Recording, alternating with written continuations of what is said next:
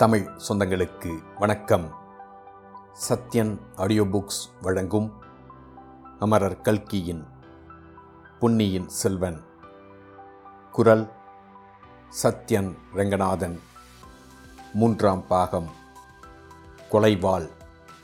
அத்தியாயம் பனிரெண்டு. தீயிலே தள்ளு. கொல்லன் சிறிது நேரம் தன் வேலையிலேயே கவனமாயிருந்தான். வந்தியத்தேவன் இரண்டு மூன்று தடவை கனைத்த பிறகு நிமிர்ந்து பார்த்தான். யார் அப்பனே நீ? உனக்கு என்ன செய்ய வேண்டும்? வாள் வேல் ஏதாவது வேண்டுமா? வாளுக்கும் வேலுக்கும் தான் இப்போதெல்லாம் தேவையில்லாமல் போய்விட்டதே. நீ வாளுக்கு எங்கே வந்திருக்கப் போகிறாய்? என்றான் கொல்லன். என்ன ஐயா இவ்வாறு சொல்கிறீர்? உம்முடைய கையில் வாளை வைத்து வேலை செய்து கொண்டே வாளுக்கு தேவையில்லை என்கிறீரே? என்றான் வந்தியத்தேவன். இது ஏதோ அபூர்வமாக வந்த வேலை. பழைய வாளை செப்பனிடுவதற்காக கொண்டு வந்தார்கள். சில வருஷங்களுக்கு முன்னால் பாண்டிய நாட்டுப் போரும் வடபெண்ணை போரும் நடந்து கொண்டிருந்தபோது இந்த பட்டறையில் மலைமலையாக வேலும் வாளும் குவிந்திருக்கும். இலங்கை யுத்தம் ஆரம்பமான புதிதில் கூட ஆயுதங்களுக்கு கிராக்கி இருந்தது இப்போது வாளையும் வேலையும் கேட்பாரில்லை. பழைய வாள்களையும் வேல்களையும் என்னிடம் கொண்டு வந்து விற்பதற்காக வருகிறார்கள். நீ கூட அதற்காகத்தான் ஒரு வேளை வந்தாயா என்ன? இல்லை இல்லை. இன்னும் சில காலத்துக்கு எனக்கு வாள் தேவையாயிருக்கிறது. ஒப்புக்கொண்ட வேலையை முடித்துவிட்டால் அப்புறம் கையில் தாளத்தை எடுத்துக்கொண்டு தேவாரம் பாடிக்கொண்டு சிவஸ்தல யாத்திரை புறப்படுவேன். அப்போது வேண்டுமானால் என் ஆயுதங்களை உம்மிடமே கொண்டு வந்து கொடுத்து விடுகிறேன். பின்னே இப்போது எதற்காக என்னை தேடி வந்தாய்? என்னுடைய குதிரையை காட்டிலும் மேட்டிலும் விட்டுக்கொண்டு வந்தேன். இன்னும் வெகு தூரம் போயாக வேண்டும். குதிரைகளின் கால் குழம்புக்கு இரும்பு கவசம் போடுவதாமே? அது உம்மால் முடியுமா? ஆம் அரேபியா தேசத்தில் அப்படிதான் வழக்கம். இங்கேயும் சிலர் இப்போது குதிரை குழம்புக்கு இரும்பு லாடம் அடிக்கத் தொடங்கியிருக்கிறார்கள். எனக்கும் கொஞ்சம் அந்த வேலையில் பழக்கம் உண்டு. என் குதிரைக்கு லாடம் போட்டு தருவீரா? அதற்கு நேரம் அதிகம் பிடிக்கும். கையில் உள்ள வேலையை முடித்துவிட்டுத்தான் உன் வேலையை எடுத்துக்கொள்ள முடியும். வந்தியத்தேவன் யோசித்தான். அவனுக்கும் களைப்பாயிருந்தது. குதிரையும் கஷ்டப்பட்டு போயிருந்தது. சிறிது நேரம் காத்திருந்து அதன் குழம்புகளுக்கு கவசம் போட்டுக்கொண்டே போவது என்று முடிவு செய்தான். கைவேலை முடியும் வரையில் காத்திருக்கிறேன். அப்புறமாவது உடனே செய்து தருவீர் அல்லவா? அதற்கென்ன? ஆகட்டும். வந்தியத்தேவன் சற்று நேரம் கொள்ளன் காய்ச்சி செப்பனிட்ட வாளையே பார்த்து கொண்டிருந்தான். இந்த வாள் அபூர்வமான வேலைப்பாடு அமைந்ததாயிருக்கிறதே. ராஜகுலத்து வாள் மாதிரி அல்லவா இருக்கிறது? இது யாருடைய வாள்? என்றான். அப்பனே இங்கிருந்து கொஞ்ச தூரத்தில் ஹரிச்சந்திர நதி என்று ஓர் ஆறு ஓடுகிறது. நானும் கேள்விப்பட்டிருந்தேன் அதனால் என்ன? நான் ஹரிச்சந்திர நதிக்குச் சென்று அடிக்கடி தலைமொழிகி வருவது வழக்கம். மிக்க நல்ல காரியம் போகும் இடத்துக்கு புண்ணியம். ஆகையால் கூடிய வரையில் மெய்யே சொல்லுவதென்றும் பொய் சொல்வதில்லை என்றும் வைத்துக்கொண்டிருக்கிறேன் அதற்கு என்ன ஆட்சேபம்? உம்மை யார் பொய் சொல்லச் சொன்னது? நான் சொல்லவில்லையே. நீ என்னை இந்த வாளை பற்றி ஒன்றும் கேள்வி கேட்காமல் இருந்தால் நானும் பொய் சொல்லாமல் இருக்கலாம். ஓஹோ அப்படியா சமாச்சாரம்? என்று வந்தியத்தேவன் மனத்திற்குள் எண்ணிக்கொண்டான். நான் கேள்வியும் கேட்கவில்லை நீர் விரதபங்கமும் செய்ய வேண்டாம். கைவேலையை சீக்கிரம் முடித்துவிட்டு என் வேலையை எடுத்துக்கொண்டு செய்து கொடுத்தால் போதும். கொல்லன் மௌனமாக தன் வேலையில் கவனம் செலுத்தினான். வந்தியத்தேவன் வாளை சிறிது நேரம் உற்று பார்த்து கொண்டிருந்தான். அதன் அடிப்பகுதியில் பிடியின் பக்கத்தில் மீன் உருவம் பொறிக்கப்பட்டிருந்ததை பார்த்து வியந்தான். மீன் உருவம் எதற்காக? அதற்கு ஏதேனும் பொருள் உண்டா? வெறும் அலங்காரத்துக்குத்தானா கொல்லன் அந்த மீன் உருவம் உள்ள இடத்தை மறுபடியும் தீயில் காட்டி காய்ச்சி அதன் பேரில் சுத்தியால் அடித்தான். மீன் உருவம் தெரியாமல் மறைப்பதுதான் அவனுடைய நோக்கம் என்று தோன்றியது. எதற்காக இக்காரியம் என்று வல்லவரையன் யோசனை செய்தான். யோசனை செய்து கொண்டிருக்கும் போதே அவன் கண்கள் சுழலத் தொடங்கின. பல நாளாக அவனால் விரட்டியடிக்கப்பட்டு வந்த நித்திராதேவி இப்போது தன் மோக மாய வலையை அவன் பேரில் பலமாக வீச ஆரம்பித்தாள். வந்தியத்தேவன் அதிலிருந்து தப்ப முடியவில்லை. சிறிது நேரம் உட்கார்ந்தபடியே ஆடி விழுந்தான். பிறகு அப்படியே கொல்லன் உலைக்கு பக்கத்தில் படுத்து தூங்கிப் போனான். தூக்கத்தில் வல்லவரையன் பல பயங்கர கனவுகள் கண்டான். கத்தியை பற்றியே ஒரு கனவு. ஒருவன் வந்து கொல்லனிடம் கத்தியை திரும்பக் கேட்டான். கொல்லன் கொடுத்தான் என்ன கூலி வேண்டும்? என்று அவன் கேட்டான். கூலி ஒன்றும் வேண்டாம். பழுவூர் இளையராணிக்கு நான் அளிக்கும் காணிக்கையாயிருக்கட்டும் என்றான் கொல்லன். ஜாக்கிரதை இந்த விஷயம் யாருக்கும் தெரியக்கூடாது. முக்கியமாக பழுவூர் இளையராணியின் பெயரைச் சொல்லவே சொல்லாதே. சொன்னால் என்ன செய்வோம் தெரியுமா? நான் எதற்காக ஐயா பழுவூர் ராணியின் பெயரைச் சொல்லப் போகிறேன்? ஒருவரிடமும் சொல்ல மாட்டேன். இதோ இங்கே யாரோ ஒரு வாலிபன் படுத்திருக்கிறானே. சப்தம் போட்டு பேசுகிறாயே. அவன் ஆழ்ந்த நித்திரையில் இருக்கிறான். இடியிடித்தாலும் அவனுக்கு காது கேட்காது. ஒருவேளை அவனுக்கு தெரிந்துவிட்டது என்று தோன்றினால் இந்த உலைக்களத்தின் நெருப்பில் அவனை தூக்கி போட்டு வேலை தீர்த்துவிடு. இந்த சம்பாஷணையின் முடிவில் கொல்லனும் கத்திக்கு உடையவனும் வந்தியத்தேவனை இழுத்துப் போய் உலைக்களத்தில் போடப்போவதாக வந்தியத்தேவன் கனவு கண்டான். பிறகு அந்த கனவு மாறியது. வந்தியத்தேவனை யமதூதர்கள் நரகத்துக்கு அழைத்துச் சென்றார்கள். யமதர்மராஜன் பூலோகத்தில் வந்தியத்தேவனுடைய நடவடிக்கைகளை பற்றி விசாரித்தான். பொய் சொல்வதில் இவன் நிபுணன். எத்தனை பொய்தான் சொல்லியிருக்கிறான் என்பதற்கு அளவே கிடையாது என்றான் சித்திரகுப்தன் கையிலிருந்த ஓலையை பார்த்துவிட்டு. இல்லை இல்லை எல்லாம் சக்கரவர்த்தி குடும்பத்தாரின் சேவையிலேதான் சொன்னேன்.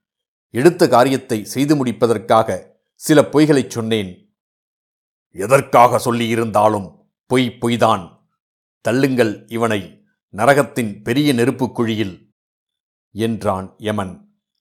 உடனே நரகத்தின் உட்புறத்திலிருந்து நூறாயிரம் குரல்கள் பயங்கரமாக ஊளையிட்டன. யமதூதர்கள் அவனை அழைத்துப் போனார்கள். பயங்கரமாக கொழுந்துவிட்டெறிந்த பெருநெருப்பில் அவனை தள்ளுவதற்கு ஆயத்தம் செய்தார்கள். அந்த யமதூதர்கள் இருவரையும் பார்த்தால் முகங்கள் பழுவேட்டரர்களின் முகங்களைப் போலிருந்தன. அதை பற்றி அவன் திடுக்கிட்டு நிற்கையில் குந்தவை தேவி அங்கே வந்தாள். என்னுடைய கட்டளையை நிறைவேற்றுவதற்காகவே அவர் பொய் சொன்னார். ஆகையால் அவருக்கு பதிலாக என்னை நெருப்பில் போடுங்கள் என்று கூறினாள். இந்த சமயத்தில் நந்தினி தேவியும் அங்கு எப்படியோ வந்து சேர்ந்தாள். இரண்டு பேரையும் சேர்த்து நெருப்பிலே போட்டு தள்ளுங்கள். என்றாள் அந்த புண்ணியவதி. யமதூதர்கள் அவர்கள் இருவரையும் பிடித்து நெருப்பில் தள்ளப்போனார்கள் ஐயோ வேண்டாம்! என்று வந்தியத்தேவன் அலறிக்கொண்டு திமிரினான். கண் விழித்து எழுந்து உட்கார்ந்தான். கண்டது கனவு என்ற எண்ணம் ஆறுதல் கொடுத்தது. ஆனால் எல்லாம் உண்மையாக நடந்தது போலவே தோன்றியபடியால் அவன் உடம்பு இன்னும் நடுங்கிக் கொண்டிருந்தது. சேச்சே இனிமேல் எக்காரணத்திற்காகவும் பொய் சொல்லக்கூடாது என்று தீர்மானித்து கொண்டான். ரொம்ப நேரம் தூங்கிப் போய்விட்டேனா? என்று கொல்லனை பார்த்து கேட்டான். அப்படி ரொம்ப நேரம் ஆகிவிடவில்லை. இரண்டு ஜாமந்தான். அப்பனே நீ கும்பகர்ணன் வம்சத்தில் வந்தவனோ? பட்ட பகலில் இப்படி தூங்குகிறாயே? இரவிலே எப்படி தூங்க மாட்டாய்? என்றான் கொல்லன். கடவுளே இரண்டு ஜாம நேரமா தூங்கிவிட்டேன்? குதிரை குழம்புக்கு கவசம் செய்தாகிவிட்டதா? இனிமேல்தான் செய்ய வேண்டும். ஆனால் உன்னை போன்ற தூங்கு முஞ்சிக்கு அதனால் என்ன பயன்? நீ குதிரையையே பறிகொடுத்து விடுவாய். இன்னும் உன்னையே கூட பறிகொடுத்து விடுவாய். வந்தியத்தேவனுக்கு தூக்கி வாரி போட்டது. அவன் மனத்தில் ஒரு சந்தேகம் உதித்தது. எழுந்து ஓடிப்போய் வாசற்பக்கம் பார்த்தான். குதிரையை நிறுத்திய இடத்தில் அதை காணோம். ஐயோ! குதிரை எங்கே? என்று இரைச்சல் போட்டுக்கொண்டே உடைவாளின் பிடியில் கை வைத்தான்.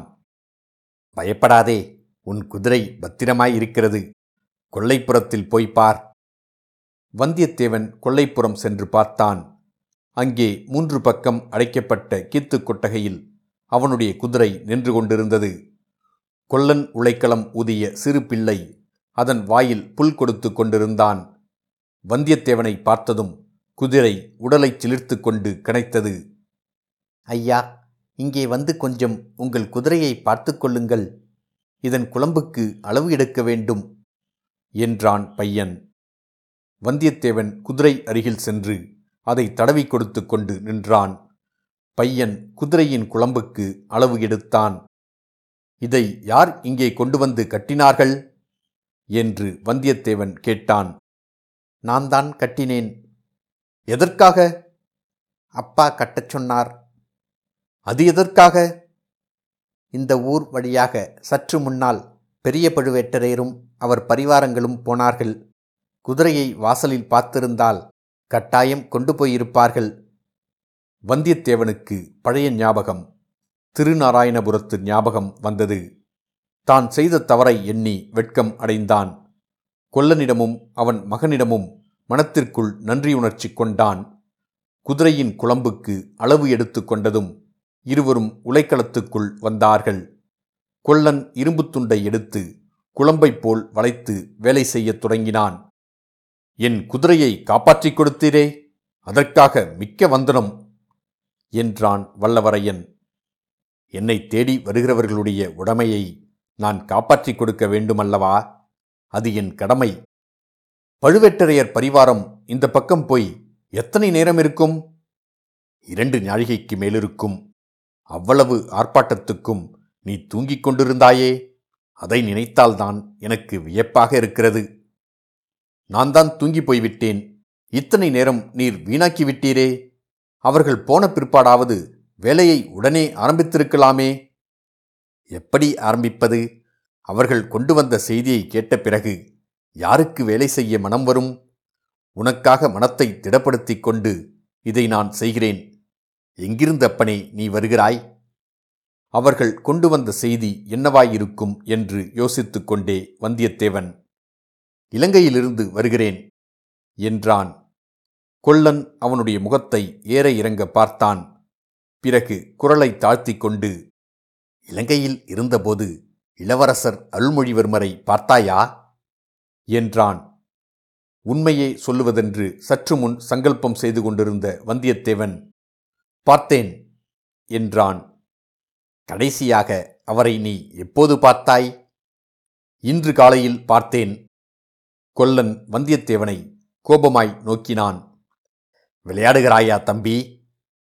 இல்லை ஐயா உண்மையைத்தான் சொன்னேன். இளவரசர் இப்போது எங்கே இருக்கிறார் என்று கூட சொல்வாய் போலிருக்கிறதே. ஓ கேட்டால் சொல்லுவேன். இளவரசர் எங்கே இருக்கிறார்? சொல் பார்க்கலாம். நாகைப்பட்டினம் சூடாமணி விகாரத்தில் இருக்கிறார். அப்பனே நானும் எத்தனையோ பொய்யர்களை பார்த்திருக்கிறேன். உன்னைப் போல் கட்டுக்கதை புனைந்துரைக்க கூடியவர்களை பார்த்ததே இல்லை. வந்தியத்தேவன் தன் மனதிற்குள் சிரித்து கொண்டான். புனைந்து கூறும் பொய்யை நம்புவதற்கு எல்லாரும் ஆயத்தமாயிருக்கிறார்கள். உண்மையைச் சொன்னால் நம்ப மறுக்கிறார்கள். இது நமது ஜாதக விசேஷம் போலும். தம்பி நீ இலங்கையிலிருந்து எப்போது புறப்பட்டாய்? நாலு நாளைக்கு முன்னால். அதனாலேதான் உனக்கு செய்தி தெரியவில்லை. என்ன செய்தி ஐயா? பொன்னியின் செல்வரை கடல் கொண்டு விட்டது என்று செய்திதான். வந்தியத்தேவன் கஷ்டப்பட்டு திடுக்கிடுவது போல் பாசாங்கு செய்தான். ஐயோ அப்படியா? யார் சொன்னார்கள்? நேற்று முதல் இங்கெல்லாம் அப்படி பேச்சாயிருந்தது. இன்றைக்கு பழுவேட்டரையர் இவ்வழியாக போனபோது ஊர்த்தலைவர்கள் அவரை கேட்டார்கள். அந்தச் செய்தி உண்மைதான் என்று பழுவேட்டரையர் கூறினார். அந்த சண்டாளப் பாவியின் தலையில் இடி விழவில்லையே. ஏன் அந்த கிழவரை வைகிறாய்? அவராலேதான் இது நடந்திருக்கிறது. ஏதோ சூழ்ச்சி செய்து இளவரசரை அவரே கடலில் மூழ்கடித்து விட்டார் என்று ஊரார் சொல்கிறார்கள். அதனால் அவருக்காக ஏற்பாடு செய்திருந்த உபசாரங்களையும் நிறுத்திவிட்டார்கள். இளவரசர் மீது இந்த ஊராருக்கு அவ்வளவு பிரியமா? கேட்க வேண்டுமா? ஊர் மக்கள் அவ்வளவு பேரும் இப்போது கண்ணீரும் கம்பளையுமாயிருக்கிறார்கள். இந்த ஊரார் மட்டுமென்ன சோழ நாடு முழுவதும் ஓலமிட்டு அழப்போகிறது. பழுவேட்டரர்களை சபிக்கப் போகிறது. ஏற்கனவே சக்கரவர்த்தி நோய்வாய்ப்பட்டிருக்கிறார். இந்த செய்தி கேட்டு என்ன பாடுபடுவாரோ தெரியாது. இன்னும் என்னவெல்லாம் விபரீதங்கள் நடக்குமோ? சில நாளாக வானத்தில் தூமகேது தோன்றி வருகிறதே. அதற்கு ஏதேனும் நடந்துதானே தீர வேண்டும்? நடக்கக்கூடிய விபரீதங்கள் என்னவாயிருக்கக்கூடும் என்று வந்தியத்தேவன் எண்ணி பார்த்தான். தான் கூறியதை இந்த கொல்லன் நம்பாமல் இருந்ததே நல்லதாய்ப் போயிற்று. தான் இனிமேல் பொய் சொல்லாவிட்டாலும் இளவரசரை பற்றிய உண்மையை சொல்ல வேண்டிய அவசியமும் இல்லை. இளைய பிராட்டி ஏதோ முக்கிய காரணத்திற்காகத்தானே அவரை சூடாமணி விகாரத்தில் இருக்கச் சொல்லியிருக்கிறார்? இளவரசியைக் கண்டு பேசிய பிறகு அவர் சொல்லும் யோசனைப்படி நடந்து கொள்ள வேண்டும். தம்பி என்ன யோசிக்கிறாய்? என்றான் கொல்லன். நடுக்கடலில் சுழற்காற்றில் நானும் அகப்பட்டுக் கொண்டேன். கடவுள் அருளால் நான் தப்பி பிழைத்ததை நினைத்து பார்த்து கடவுளுக்கு நன்றி செலுத்துகிறேன். கடவுள் அருள் என்பது ஒன்று இருக்கிறதா என்ன?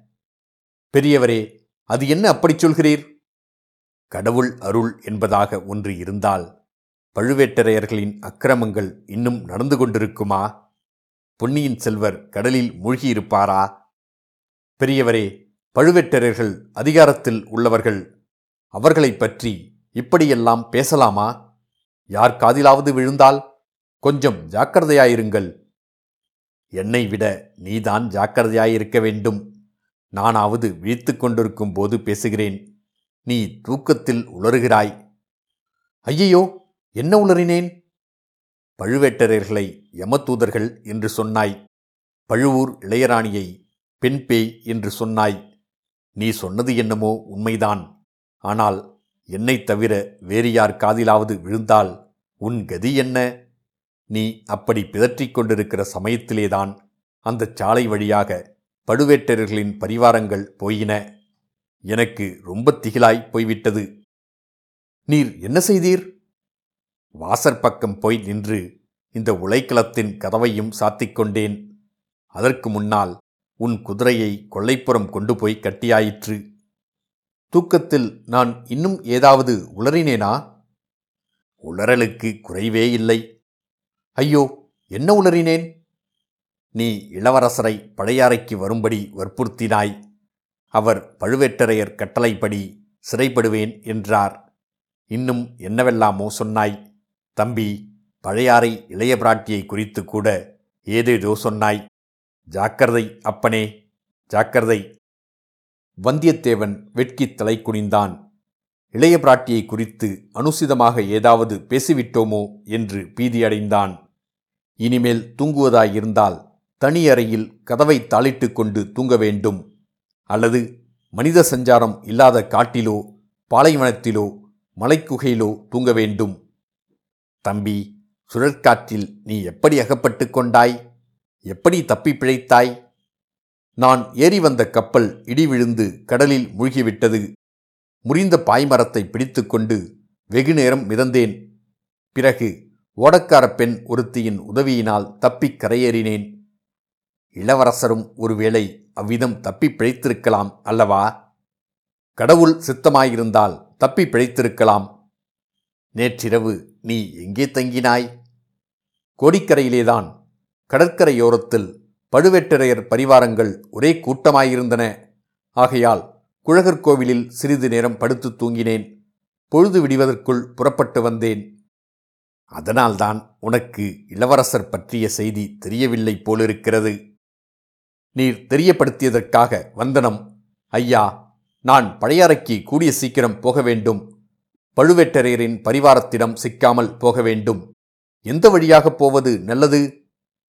பழுவேட்டரையர் தஞ்சாவூர் ராஜபாட்டையில் போகிறார். நீ முல்லையாற்றங்கரையோடு போனால் பழையாறையை அடையலாம். நீங்கள் கொஞ்சம் சீக்கிரமாகவே குதிரை குழம்புக்கு கவசம் அடித்துக் கொடுத்தால் நல்லது. இதோ என்றான் கொல்லன். வளைத்து காட்சியிருந்த இரும்பை சுத்தியினால் அடிக்கத் தொடங்கினான். இது பெரிய பழுவேட்டரையருக்கு இது சின்ன பழுவேட்டரையருக்கு இந்த அடி சம்பூரையருக்கு இது மடவரையருக்கு என்று சொல்லிக்கொண்டே அடித்தான். இதிலிருந்து அந்த சிற்றரசர்கள் பேரில் நாட்டு மக்கள் எவ்வளவு கோபம் கொண்டிருக்கிறார்கள் என்பதை ஒருவாறு வந்தியத்தேவன் தெரிந்து கொண்டான். குதிரை குழம்புக்கு லாடம் அடித்து முடிந்தது. செய்து கொடுத்த வேலைக்காக கொல்லனுக்கு காசு தர வந்தியத்தேவன் எத்தனைத்தான். கொல்லன் அதை பெற்றுக்கொள்வதற்கு மறுத்துவிட்டான். நீ நல்ல பிள்ளை என்பதற்காக செய்து கொடுத்தேன். காசுக்காக செய்து தரவில்லை என்றான். வந்தியத்தேவன் மறுபடியும் கொல்லனுக்கு நன்றி கூறிவிட்டு விடைபெற்று கொண்டு புறப்பட்டான். புறப்படும் சமயத்தில் கொல்லன் தம்பி பழையறைக்கு நீ எதற்காகப் போகிறாய்? என்று கேட்டான். ஐயா நீங்கள் என்னை அதை பற்றி ஒன்றும் கேட்காமல் இருந்தால் நான் பொய் சொல்ல வேண்டிய அவசியம் ஏற்படாது என்றான் வல்லவரையன். கொல்லன் சிரித்துவிட்டு அப்பனே நீ துரிதமாக கெட்டிக்காரன் ஆகி வருகிறாய். தூங்குகிற போதும் இவ்வளவு ஜாக்கிரதையாயிரு என்று சொல்லி விடை கொடுத்து அனுப்பினான். வந்தியத்தேவன் மறுபடியும் பிரயாணம் தொடங்கியபோது சூரியன் அஸ்தமிக்கும் நேரமாகிவிட்டது. சிறிது நேரத்துக்கெல்லாம் அந்தி மயங்கி இருள் சூழ்ந்து வந்தது. இதற்குள் முல்லையாற்றங்கரையை வல்லவரையன் பிடித்து விட்டான் அதற்கு மேல் ஆற்றங்கரையோடு போக வேண்டியதுதான். வழி விசாரிக்க வேண்டிய அவசியம் கூட கிடையாது. முன்னிருட்டு வேலைதான். ஆனால் வானத்தில் ஆயிரங்கோடி நட்சத்திரங்கள் ஒளிச்சுடர்களாக விளங்கின. முல்லை நதியின் கரைகளில் மரங்கள் அதிகம் இல்லை.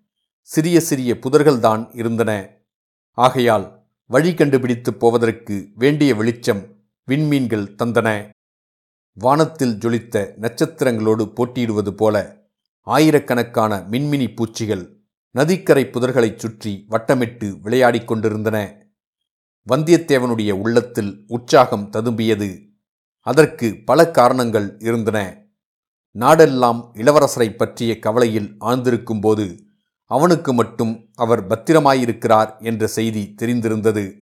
இளவரசரிடம் சோழ நாட்டு மக்கள் எவ்வளவு பிரியம் வைத்திருக்கிறார்கள் என்பதை ஓரளவு தெரிந்து கொள்ள முடிந்தது. மந்திரவாதி ரவிதாசனை அவன் மறுபடியும் ஏமாற்ற முடிந்ததை நினைக்க குதூகலமாயிருந்தது. இதையெல்லாம் விட குந்தவை தேவியை சீக்கிரத்தில் பார்க்கப் போகிறோம் என்ற எண்ணம் அவனுக்கு எல்லையில்லாத மனக்கிளர்ச்சியை அளித்தது. வெறுமனேயா பார்க்கப் போகிறான்? இளைய பிராட்டி கூறிய காரியத்தை செய்து முடித்துவிட்டு பார்க்கப் போகிறான். அந்த காரியத்துக்கு ஏற்பட்ட தடங்கல்களையெல்லாம் நினைத்து அவற்றையெல்லாம் தான் எதிர்த்து வெற்றி கொண்டதையும் எண்ணி அவன் பெருமிதம் அடைந்தான். நாளை மாலை இந்த நேரத்துக்குள் இளைய பிராட்டியை சந்தித்து விடுவோம் என்பதில் சந்தேகமில்லை. ஆகா அந்த சந்திப்பை குறித்து எண்ணும்போதே அவனுக்கு மெய்சிலிர்த்தது நட்சத்திரச் சுடர்களால் விளங்கிய வானமும் மின்மினி பறந்த பூமியும் சலசலவென்ற சப்தத்துடன் ஓடிய முல்லையாற்று வெள்ளமும் மந்த மந்தமாக வந்த குளிர் பூங்காற்றும் வந்தியத்தேவனை பரவசமடையச் செய்தன. வானமும் பூமியும் ஒரே ஆனந்தமயமாக அவனுக்கு அச்சமயம் தோன்றின. பழைய காதல் பாட்டு ஒன்று அவனுக்கு நினைவு வந்தது. தான் வாய்விட்டு உற்சாகமாக பாடுவதற்கு தகுந்த இடம்தான் இது. சுற்றுப்புறமெங்கும் மனித சஞ்சாரமே கிடையாது. ஏன்? பட்சிகள் கூட கூடுகளிலே சென்று அடங்கிவிட்டன. அவன் பாடுவதற்கு தடை என்ன இருக்கிறது? இதோ அவன் பாடிய பாட்டு யாரை மனத்தில் நினைத்துக்கொண்டு பாடினான் என்று சொல்ல வேண்டியதில்லை அல்லவா? வானச் சுடர்களெல்லாம் மானே உந்தனைக் கண்டு மேனி சிலுக்குதடி அங்கே மெய்மறந்து நிற்குதடி. தேனோ உந்தன் குரல்தான். தென்றலோ உன் வாய்மொழிகள். மீனொத்த விழிமலர்கள் கண்டால் விரிமயக்கம் தருவதேனோ? வந்தியத்தேவன் இப்படி பாடி முடித்தானோ இல்லையோ? அவனுடன் போட்டி போடுவது போல தூரத்தில் நரிகள் உளையிடத் தொடங்கின. அதே சமயத்தில் மனித குரலில் கலகலவென்று சிரிக்கும் சத்தம் கேட்டது. வந்தியத்தேவன் சிறிது மிரண்டு சுற்றுமுற்றும் பார்த்தான். அவனுடைய கை உடைவாளில் சென்றது. புன்னை மரம் ஒன்றின் கரிய நிழலிலிருந்து ஓர் உருவம் வெளிப்பட்டது. தம்பி உன் பாட்டு பிரமாதம். நரிகளின் பேட்டி கானம். அதைவிட பிரமாதம் என்று கூறிவிட்டு தேவராளன் மீண்டும் சிரித்தான். இத்துடன் அத்தியாயம் பனிரெண்டு முடிவடைந்தது. மீண்டும் அத்தியாயம் பதிமூன்றில் சந்திப்போம்.